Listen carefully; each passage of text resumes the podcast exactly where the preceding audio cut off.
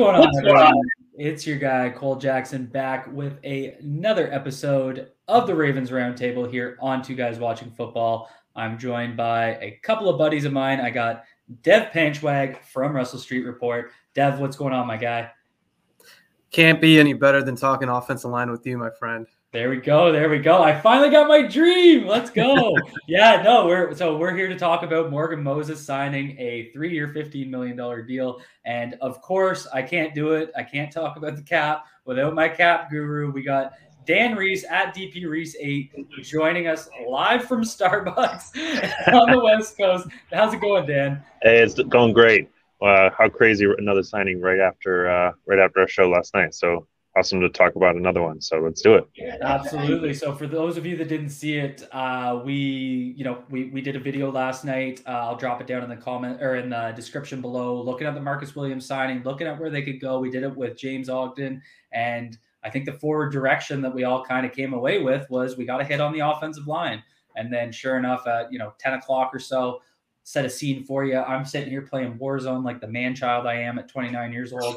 I look to the left, over at my monitor and my notifications blow up and there it is the signing of Morgan Moses, uh, yeah. who's going to come in and be that immediate plug and play at, at, right tackle. So I think we'll start here. We're going to kind of go through a few things. Um, we're going to talk about the cap uh, because the contract was really interesting. We're going to take a look at uh, a little bit of what you can expect from Morgan Moses, what he's going to bring the Ravens. That's got why I got Dev here. We'll kind of talk through that, and then we're all going to talk about a little bit of okay, now what, um, and what can they do with that cap picture. So we got the the, the notorious slides. I know you guys have been uh, complimenting these because it lays it all out. You can screenshot them. Uh, so we'll we'll get right into those with Dan. Have Dan walk us through that. Um, you know, 34 people in here. Appreciate everyone being here. Go ahead, hit that like button, hit subscribe so you can find your way back for more. So Dan, uh, looking at the contract here, so it is a three-year, 15 million dollar deal.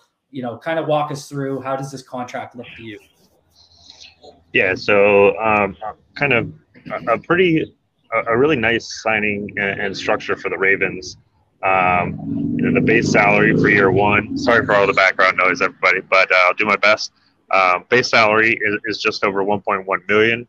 Um, the uh, the prorated bonus, the bonus signing bonus, was about 4.4 million. That's spread over the three years, the length of the contract. Uh, so that ends up with a, a cap number around 2.5 million. Um, after year one, the base salary jumps to 4 million and then 5.5 million. So, uh, you know, a little bit more aggressive for years two and three, kind of depending on how he's doing. But the uh, the great thing about this contract is that um, it's really low risk. So, you know, you go into year one, um, and and it's uh, oh, you know, 5.5 million or whatever um, of cost for year one. And if he's if it doesn't pan out, you can go ahead and cut him and and it kind of just uh, there's no cost after that.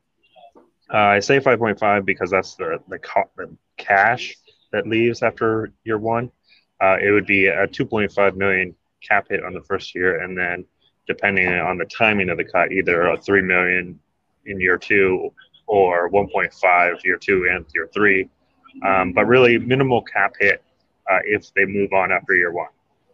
Yeah, and that was kind of my big takeaway. Uh, you know, something I wanted to check with Dev. Dev, how do you kind of feel about this? Because I see, you know, the low risk really stands out. Like he's going to be here this year, even if things went sideways. Next year doesn't really leave you in too bad of a situation. And as he gets into 2024 at 33 years old, um, you know, you're in a great situation where you're either having him at a reasonable price, or, you know, a, a nicely paid right tackle, or if you have to move on, uh, the cap savings are there. So, how did you view that?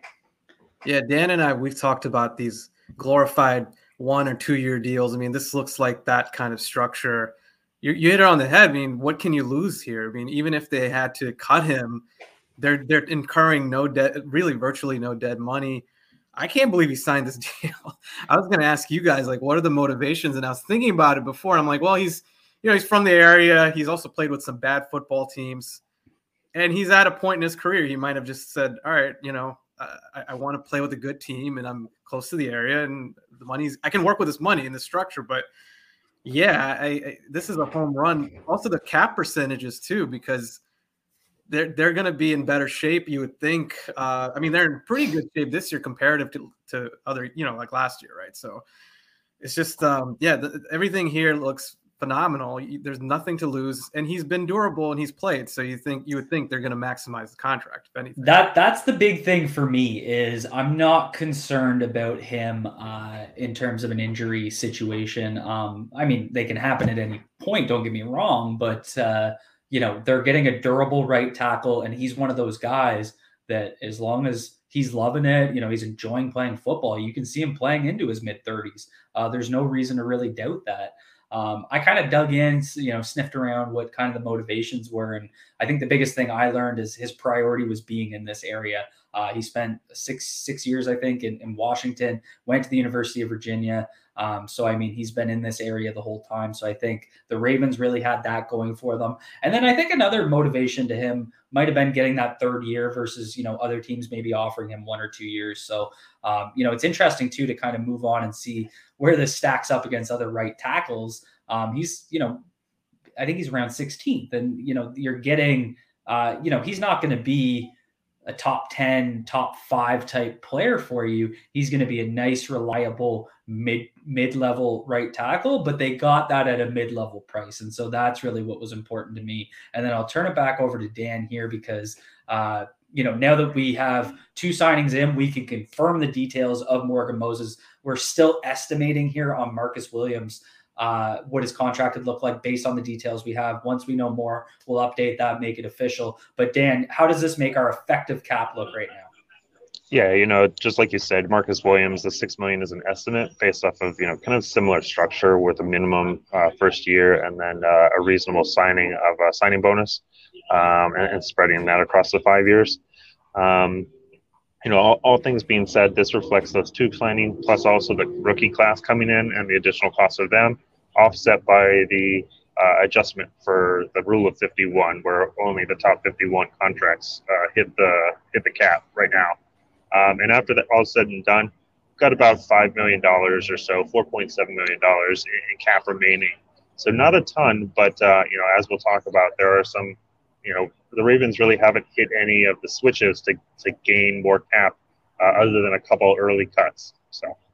Yeah, so right now they're basically sitting at right around we're about a million dollars off what they normally carry into the season. But like you said, we have things that are at the disposal of Eric DeCosta that he can do. We've we've looked at this slide about you know 500 times now, uh, so I won't I won't belabor the point. But essentially, what we're looking at here is they can create between and they can go as high or as low as they want, but they can create I, I will say 13 because I think we all see Marlon and Ronnie getting restructured. Um, so between 13 and, and 17 million dollars in effective cap space just through restructuring, and that doesn't count the cuts that could possibly be made. You know, uh, a couple of extension options in Lamar Jackson and Marcus Peters. So I think this is the big point for me is they're currently in a good spot. They filled two big holes. They got a right tackle that they can trust to start week one. They got a free safety that's going to be a, a playmaker ball hawk on the back end. And they have what they need to carry into the season, counting their draft picks. So, in terms of where they're at cap wise, they're in great shape. And you know, as we've seen from the structure, they're they're willing to kind of do a little bit of backloading uh, to get that year one cap hit down. So they pull a couple of these triggers and they immediately have room to sign someone else, and that's exactly what we'll see here. Uh, so Dan, walk us through this because I think this is just if they do restructure Ronnie and Marlon, which I think we're expecting, this is what our effective cap. So walk us through this. Yeah, these are just the two restructures added to that. So that increases the cap remaining to uh, about 18.2 million, uh, which is which is fantastic. You know, with just two two moves that that aren't incurring much additional risk, um, they can jump to 18 million, and you can just see by the by the cap hits above for Williams and Moses, you can make big signings for for reasonable first year hits. So that 18 can go a long way. So uh, I could easily see them making you know one or two uh, decent signings, decent size signings, and uh, and possibly uh, you know some some smaller ones to kind of fill in fill in the gaps. So uh, I don't think they're done yet, and um, you know a, a, great start. And uh, I think with some restructures, they can gain gain some more flexibility and, and make a couple more moves.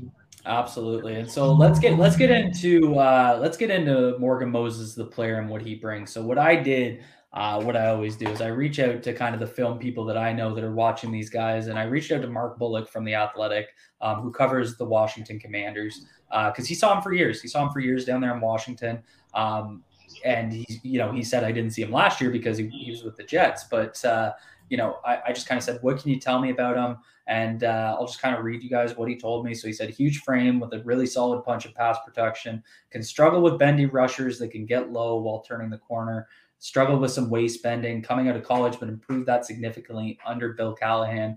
Um, developed into a really good right tackle when he got his big contract. Couple down years, but bounced back really well. Um, and his last year with Washington, he called his best year, and so that was uh, what ended up he ended up on it with the Jets for a year, and now here he said he finished with incredibly tough player, um, fights through banged up injuries. That's why his durability is so high. Um, and he said one thing that's really interesting, and this is something I noticed. So I watched two games of him this morning. Uh, you know, again, well, I probably should be working. Hopefully, my boss isn't watching. I'm gonna get fired this week. I think uh, that's kind of where I'm going. Yeah, uh, this is classic. Like, don't have. This is the classic. Like, it's like March Madness is not as bad on, for productivity for me, at least, as free agency is. The, the worst part is my boss follows me on Twitter, so he might be seeing this live right now. So, Rob, tough. if you're seeing this, avert your eyes. Uh, so you know, he said, and one thing that stood out, he said somehow he always gets away with false starts. And so when he said that, it was something I noticed, and I think this is something Morgan Moses has really learned to do, and that's time a snap count. And what's really important with that is some of the limitations he talked about: taller, um, uh, less bendy, you know, stiffer guy, uh, they they need those advantages. They need to increase that margin of error. And so one of the ways he does that is through really good timing of the snap count. Um, for those of you that joined me for the Brock Hoffman film room, uh, Brock talked about when he got moved to right tackle in the West Virginia game. He his most important thing and what his coach told him was just get out of your stance, and that's so important at tackle. Um, and so seeing him you know, adjust to that earlier in his career and then continue with it gives me a lot of hope as we move down the road as he gets older. Um, you know, he's going to lose a step, but he's playing very nuanced football. So, Dev, what, what can you tell me? What do you expect from Morgan Moses? Uh, you know, how do you feel about him as a player? Yeah, you covered a lot of good ground.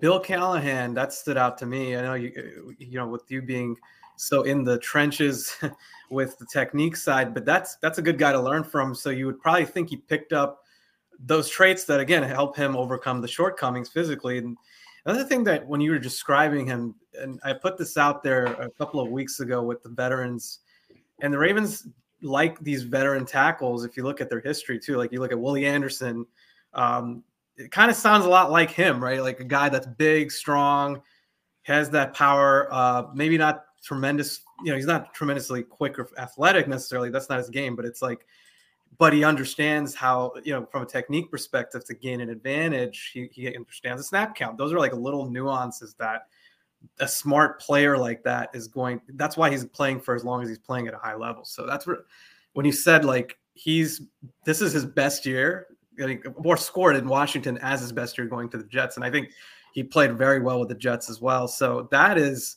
um that's like I think that again kind of aligns with Anderson and some of these older guys that the Ravens have gotten in the years and have played well for them into their 30s. So that is all. Uh, I think when you think about reliability, that's a huge key because he's able. He's again, he's he's going to lose some tread, but it's not going to make a big difference in the long run because he knows how to play the position and he's tough. And he battles. And I, I loved his quote he had uh, regarding playing uh, through th- things and and you know, being their first team. So that, that all defines a, to me, that's like a classic Raven. And also that you, you could see why they were attracted to him in the first place.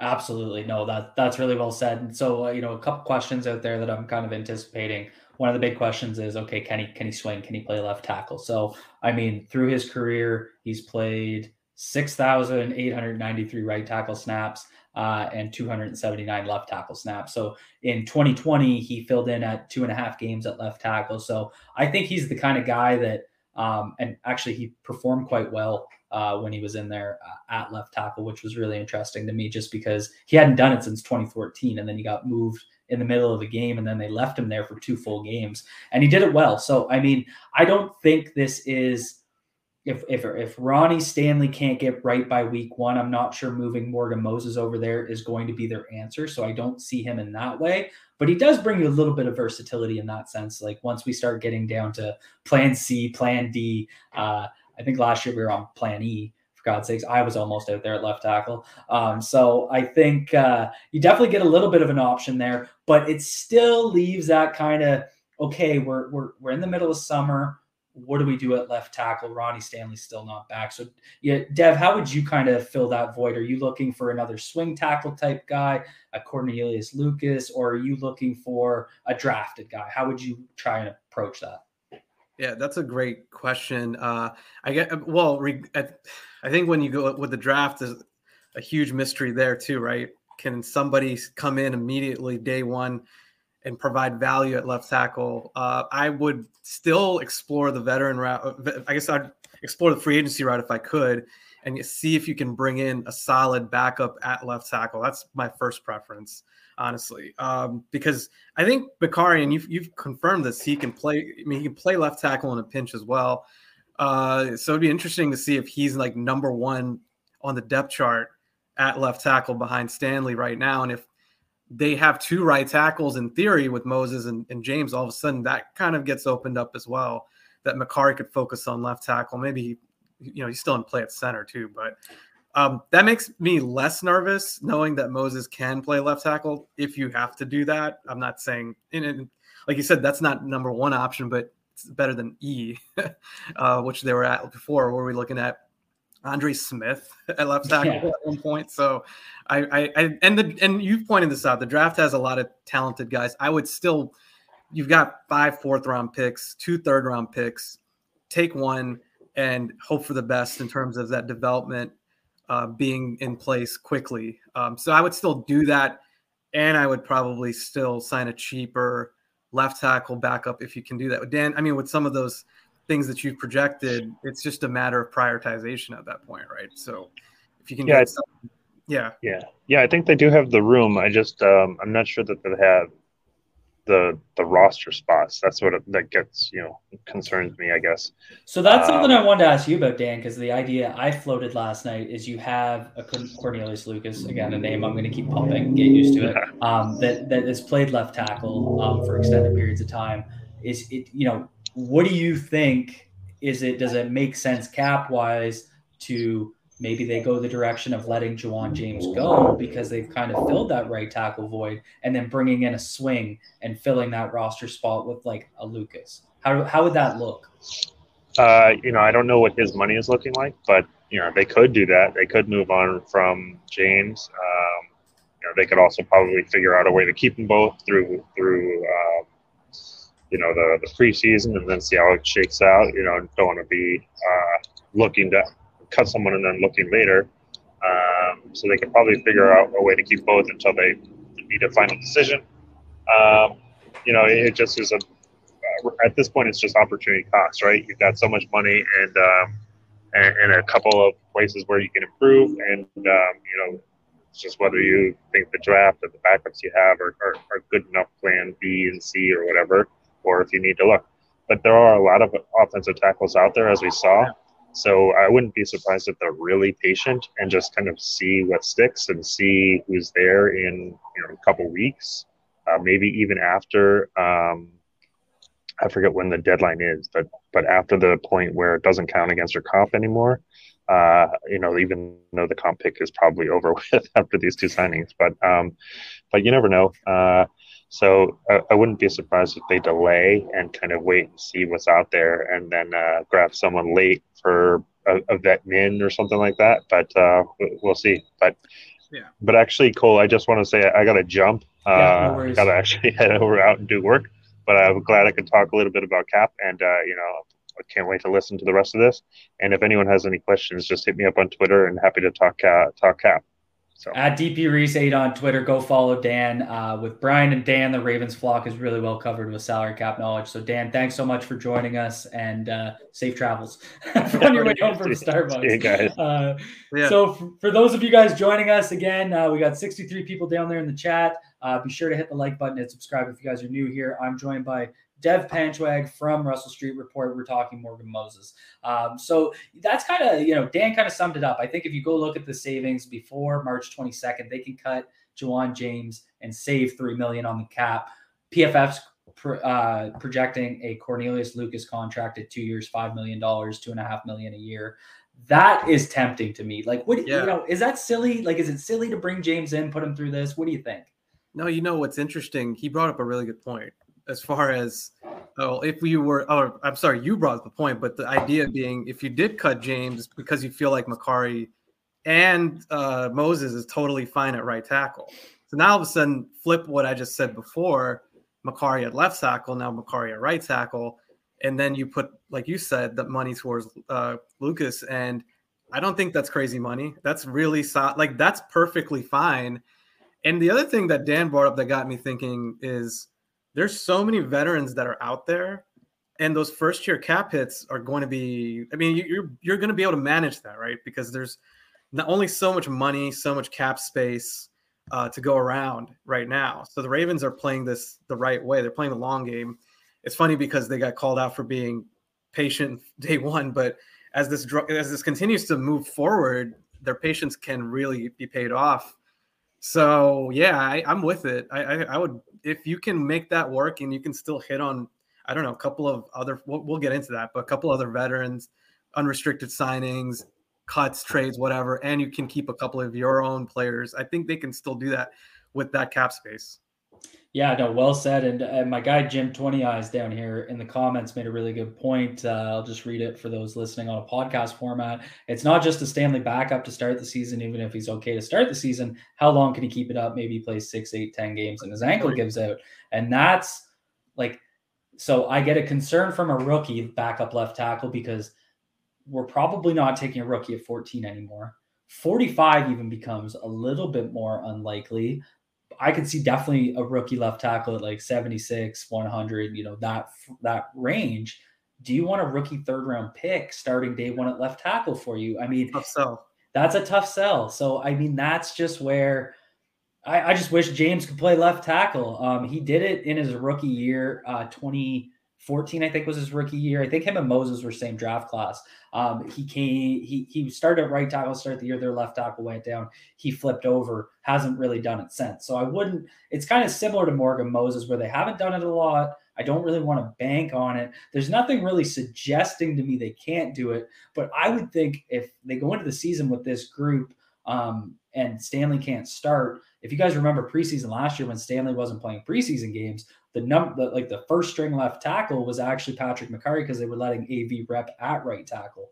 Um, yeah. They ended up obviously flipping them after week one, uh, but that might be kind of their plan B as things stand in terms of a as so I don't know. Like I, I've kind of pigeonholed myself to one name. I'll keep repeating it, uh, but I just think he makes so much sense because he can also play right tackle. So if you did end up in a nightmare scenario and somehow Stanley's your last guy, be kind of like Tavon Young last year, where your oft injured guy is your last man standing at tackle. Um, he can play both sides, and so that's what really intrigues me um, so much about that option. So um, you know we'll kind of move on from that. I think we both see Morgan Moses. This is this is this is an upgrade. I mean, this is a great signing. The Ravens did a fantastic job with this. Uh, they got a durable. The, I use the word steady. I just I can't. Th- he's getting. He's the kind of guy he's going to give you. He's going to give up 35, 40 pressures a year with about five, six sacks. You can live with that. Um, and what that gives Lamar Jackson, which is the most important part, he's going to look, get up to the line of scrimmage, look to his right side.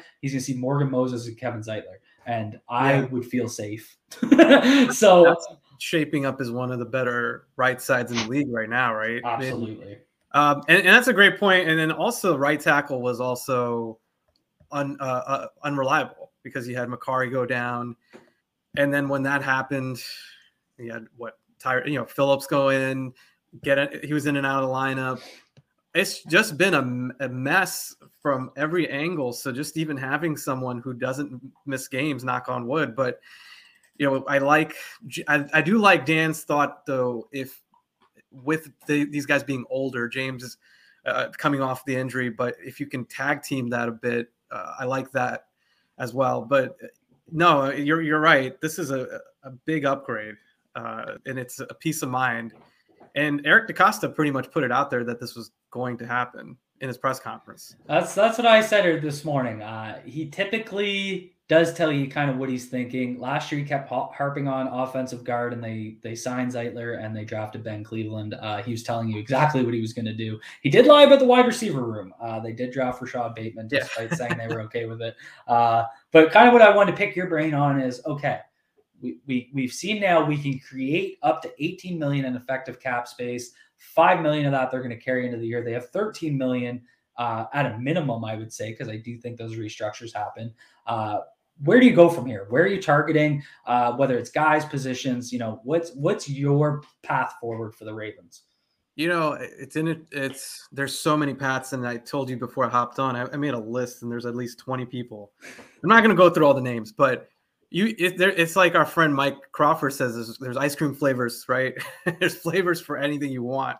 If they want to replace Brandon Williams, they have Eddie Goldman coming in for a visit. We saw Matt Ioannidis released just before we got on, and that name intrigues me because I don't know where they're at with Calais Campbell right now, but Ioannidis at 28, uh, he didn't have the last two seasons. It's been filled with injuries. I think he's tore his biceps and, and some COVID stuff. So but before that, he had seven and a half and eight and a half sacks as an interior pass rusher. So he basically comes in, gives you that Campbell like interior pass rush, which is very attractive for me. Um, as you know, Cole, I kind of I want them to just like you want offensive line, I want pass rush. I want them to be able to get after the quarterback, and that's attractive. Um, I think Mike Pier- uh, Michael Pierce is, is interesting too because again he's got like Za'Darius Smith, right? He's connected to the Ravens and you'll get him for much cheaper. So he's a guy that I would also be looking at. I think maybe that's where you start. At least I would start there. I think the centers, of course, is also a good place too with Tretter and Bozeman. Um, and then I would probably throw in. I mean, Za'Darius Smith is in linked to the team, but I believe um, really comes down to cost and the way I was more, weighing it a little bit more this morning. And yeah, this draft class being as strong as it is, if they don't get him or they don't get one of these veteran edge players, it won't be the end of the world. There's a lot of good depth at edge, assuming you check off like two more needs. Um, eh, eh, I think that's fine because you can just you can load up in the, in the draft. Um, so that's where I'm at, and I, I also it wouldn't be something if they somehow was, were able to also bring back Double A after all this. Like we thought he was priced out, and you can bring him back as your f- fourth corner or third corner. I mean, they don't really have uh, third corner defined yet, so yeah, That's it's funny because we we talked about that last night. Uh, look at Levi Wallace's deal. So he signed a two-year, eight million dollar deal with the Bears. Oh, I was it the Steelers or the Bears? Oh, no, it was the Steelers. Yeah, the Steelers, right? Those guys. Uh, yeah, they're making them. Uh, so you know that that's interesting. So I think obviously Levi Wallace is a he was a starter all of last year, so he's probably in a higher tier to Anthony Averett, and he got four million AAV. I was originally saying you could go out and get a, a uh, Anthony Averett, too many A's in there. I go out and get AA for two. I, I, kept saying two years, eight million, and give him a three and five mil cap hit, and you know you can live with that. It gives you that depth because you have so much uncertainty at outside corner. Now I'm thinking one year, two and a half million. Yeah. Um, would would he bite that? Uh, you know, maybe one year, two million with some incentives uh, you know, playtime incentives. So I, I think that became more feasible just because similar to the edge market and how it's going moving slow right now, the corner move, market's moving slow. And the reason why is because edge and corner are really deep in this year's draft. So why exactly. spend your load on the, and that's what made the Marcus Williams signing so great to me is they kind of got premium position, high value player, top three free safety in the league. And, you know, it's not that I wouldn't say safeties shallow because it's not, but there's not a lot of top, top, top safeties. You know, it's Hamilton, yeah. Dax Hill, and then you kind of get more boxy guys like Brisker, a lot of interesting guys like Nick Cross and uh, you know, even Reed Blankenship's yeah, guy I really like. Pitre's interesting as well, yeah. but he's another one of these Brandon Stephens types. If they if they're like, hey, we have Stephens, he does all these things. And sometimes like you make moves to unlock other players on the roster too. So I, if I'm looking at this and I'm saying we got to get the most out of Brandon Stephens. I mean, he's a hell of a talent and he can play in this Dax Hill role. And Mike Macdonald, you know, obviously coached Dax Hill. it makes sense that they get the center fielder free safety and just like unleash Stephens as a matchup player. Exactly. But I agree with you with the market. AJ Bouye is another guy I wrote down.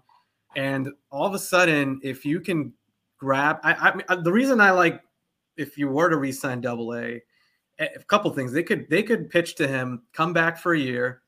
We know we know Marcus Peters is you know you don't want to necessarily run Marcus Peters ragged coming off an ACL. We can manage the snaps. You'll play in the rotation, which they like to do. They do like a, a lot with their rotations uh, and and pitch him on one more year, and then you go back out in the market, right? You prove yourself, and then you have a chance to make that money. So it could really work out for both sides. And if they could still bring back Chris Westry, maybe I'm getting greedy, but I'm corner is the same as offensive line for them. Yeah. So I, contingency I plan, contingency plan, contingency plan. exactly. Plan. Yeah, and that also would would really make me feel good about corner. Um, we know, you know, James Ogden, our guy, is a huge Derek uh, Derek Stingley guy, and, and, there's a lot of good corners in this draft, and I would love them. But if you're going this route, then I would probably target D line edge up front. You know, top 14 pick, best player available, and feel good about it. Yeah, and speaking of guys that could work out really well for the Ravens, you know, don't don't discount a Bradley Bozeman return. Um, I think he he didn't get quite the center market he was expecting. Um, JC Tretter's out there. That so number one for me on this path forward would be a center. Um, I think you know, our, our, buddy Matt Weiss at the Matt Weiss on Twitter, uh, you know, kind of nailed it last night. I think they're probably feeling okay now that they have Moses because, you know, the plan right now would be to let Colon compete with Mekari. And I think in terms of a lower, like the, you know, we'll call it worst case scenario, that's not that bad of a scenario. It's not my preferred option, but it's, you know, I think you'll feel okay about that going into the year. Um, you know, there's some centers in this draft class that are really interesting, but you know, the, the thought of JC Tretter out there, and then Lamar gets up to that line of scrimmage and he says, Tretter, Zeitler, uh, Moses.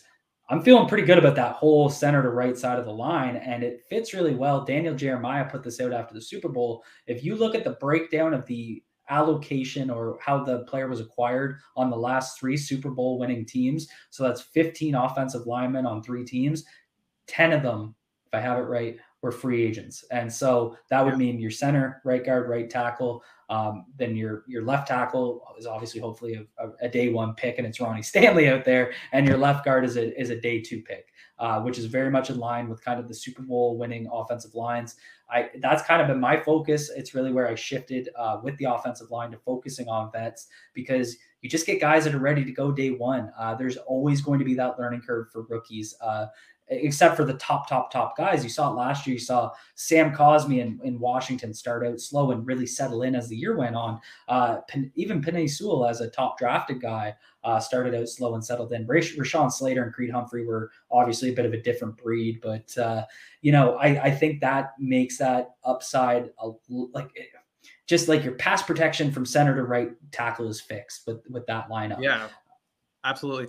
You know, the thing, uh, if you were to manipulate the dollars and you're saying, all right, well, I know I've been on the Za'Darius Smith train the whole time, but I'm willing to say if you don't want to spend that money because you're rationalizing it by saying you're going to have a strong edge class, then yeah, then all of a sudden I would be cool with paying Tretter and, and just shoring that up completely. Tretter, Moses, and Zeitler, like you said, that right like that right side is fantastic, and then it it only helps whoever's playing next to him, whether it's Ben Cleveland, Phillips, like those guys will play well. Everything just kind of it's a domino. falls into place, man. It's yeah. just you you created that kind of vet leadership. Uh, Zeitler played beside. I keep switching between Zietler and Zeitler. I don't know which one it is. Uh, I'm sure someone out there is going, "You're saying it wrong." I think it's uh, but I think it's Zeitler. Maybe I don't know. We'll, I'll probably say. I don't pronounce names ways. well. Yeah. um, so yeah.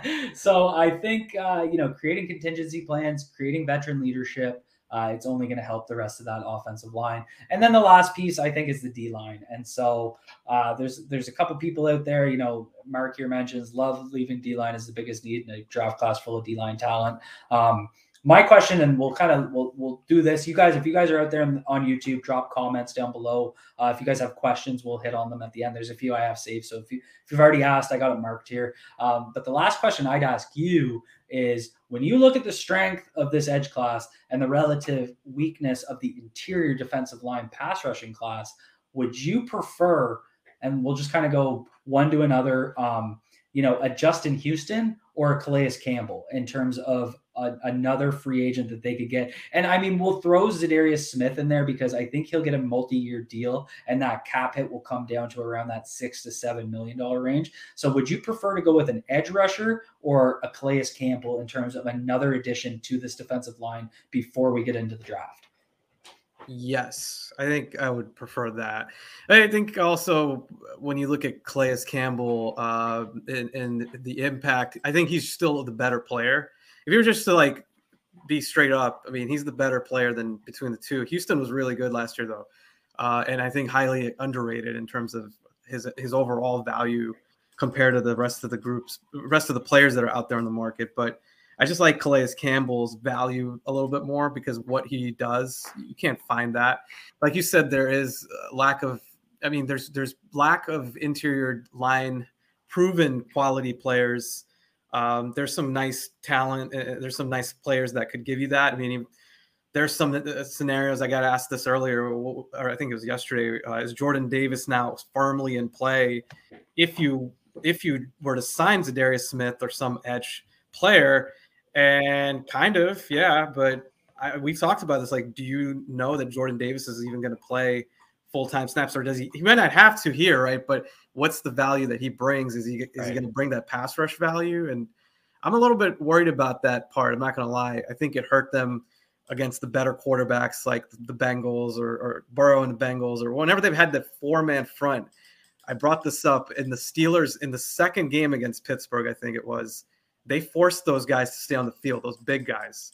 They were in their base. The Steelers spread them out, and they couldn't rush the passer. So I would hate to be in that situation again. But I understand now with the market. I mean, if you can get a guy like Matt Ioannidis, uh, I'm kind of torn. I mean, I, I, like I want Campbell back because he's familiar, the familiarity, and just I think he he you know he's he's a good ball player that's really been very good for them. But yeah, I'm kind of more in that camp uh, and starting to side to the draft class on the edge side. I'm I'm, com- I'm getting around to that. Yeah, um, and I um, feel like someone's going to be there at 14. It's either going to be a corner or an edge. That's really what I see. Yeah, I agree. But it's hard for me to give up on Darius Smith just because – well, he can slide outside. inside, right? So even if yeah. you got like we talked about this yesterday, I think you and I were on the same thread. Like if they got Za'Darius and Jermaine Johnson, your fourth down hunting line is Jermaine Johnson, Za'Darius Smith, Matt Justin Madubuike, and uh Odafe Oweh. And yeah. that's not bad. no, it that line can hunt. Transform their defense, and then you have Williams at safety, all of a sudden you get your. It gets exciting real quick. that's, that's got me got I've got goosebumps. I'm thinking 2018 all over again. Uh, but and, with a better pass that's why I prefer Zaw Smith over Justin Houston because you know I I, I think Zaw Smith brings longer term injury concern because he's coming off a back injury. I think they'd have to give him a multi year deal. Um, they'll do their due diligence and whatnot, but that that gives you a little bit of anxiousness.